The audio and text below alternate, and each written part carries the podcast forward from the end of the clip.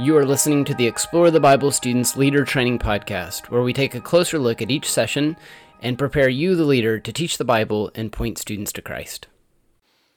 Hey, Drew Dixon here from Explore the Bible Students. I'm the editor of Explore the Bible Students, and we're continuing our spring study of the Gospel of Luke. We're in the second half of Luke's Gospel, and now we find ourselves nearing the end. We're in Luke 22, verses 41 through 53, and this session is titled Willing. This is session nine. And uh, the central truth is Jesus willingly submitted to God's plan of redemption at great cost to himself. It's another iconic moment in Jesus' life um, when he's praying in the garden and he's sweating drops of, lo- of blood. And um, there's an angel from heaven strengthening him, right? And he prays fervently.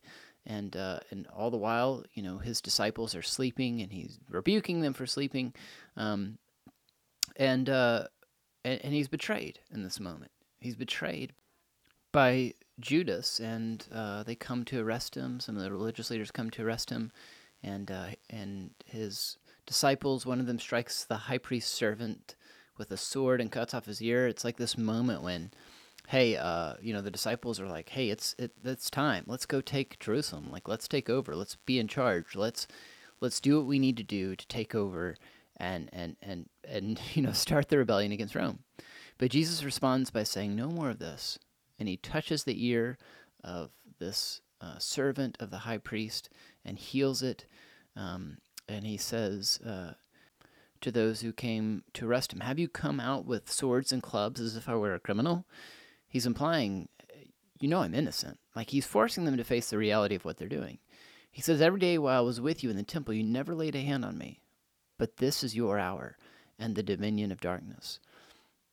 So it's important to recognize something here. Um, the cross was a great tragedy in many ways. It was not, what happened on the cross was not right. It was not good um, in, in many ways. Um, now, it's important to recognize too, that, like through the cross, Jesus accomplished our salvation. Like, and He determined to go to the cross. We have to afford Jesus the dignity of the cross. It was His choice.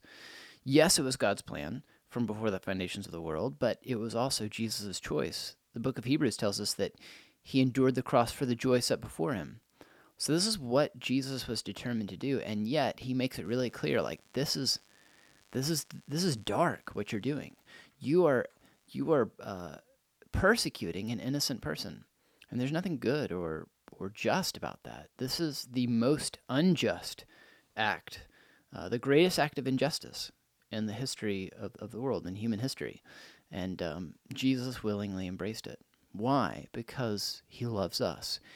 Uh, he willingly submitted to God's plan of redemption at great cost to himself. Again, Jesus gives us a picture of what it tr- looks like to truly live uh, in love for God and love for neighbor.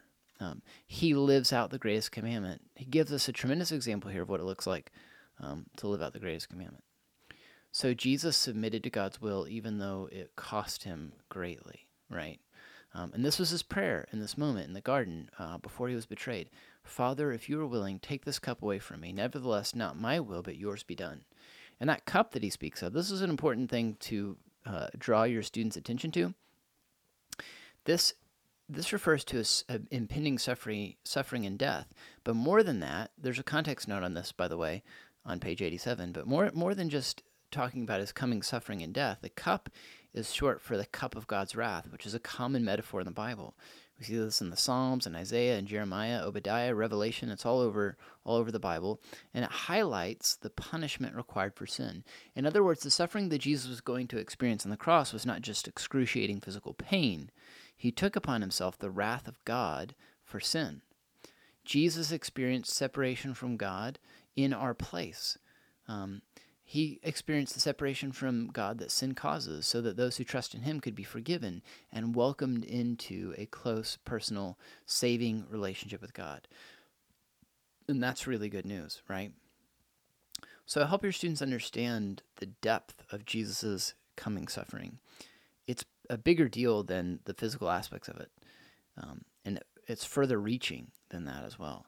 Um, Jesus makes it possible for us to to be forgiven. Jesus um, loved us in a way that uh, that we didn't deserve. He loved us in a way that no one has ever loved us. Um, He loves us better than anyone else loves us. Um, so I hope you know that. I hope your students know that. I hope they know that um, the cross proves that Jesus is deeply invested in them.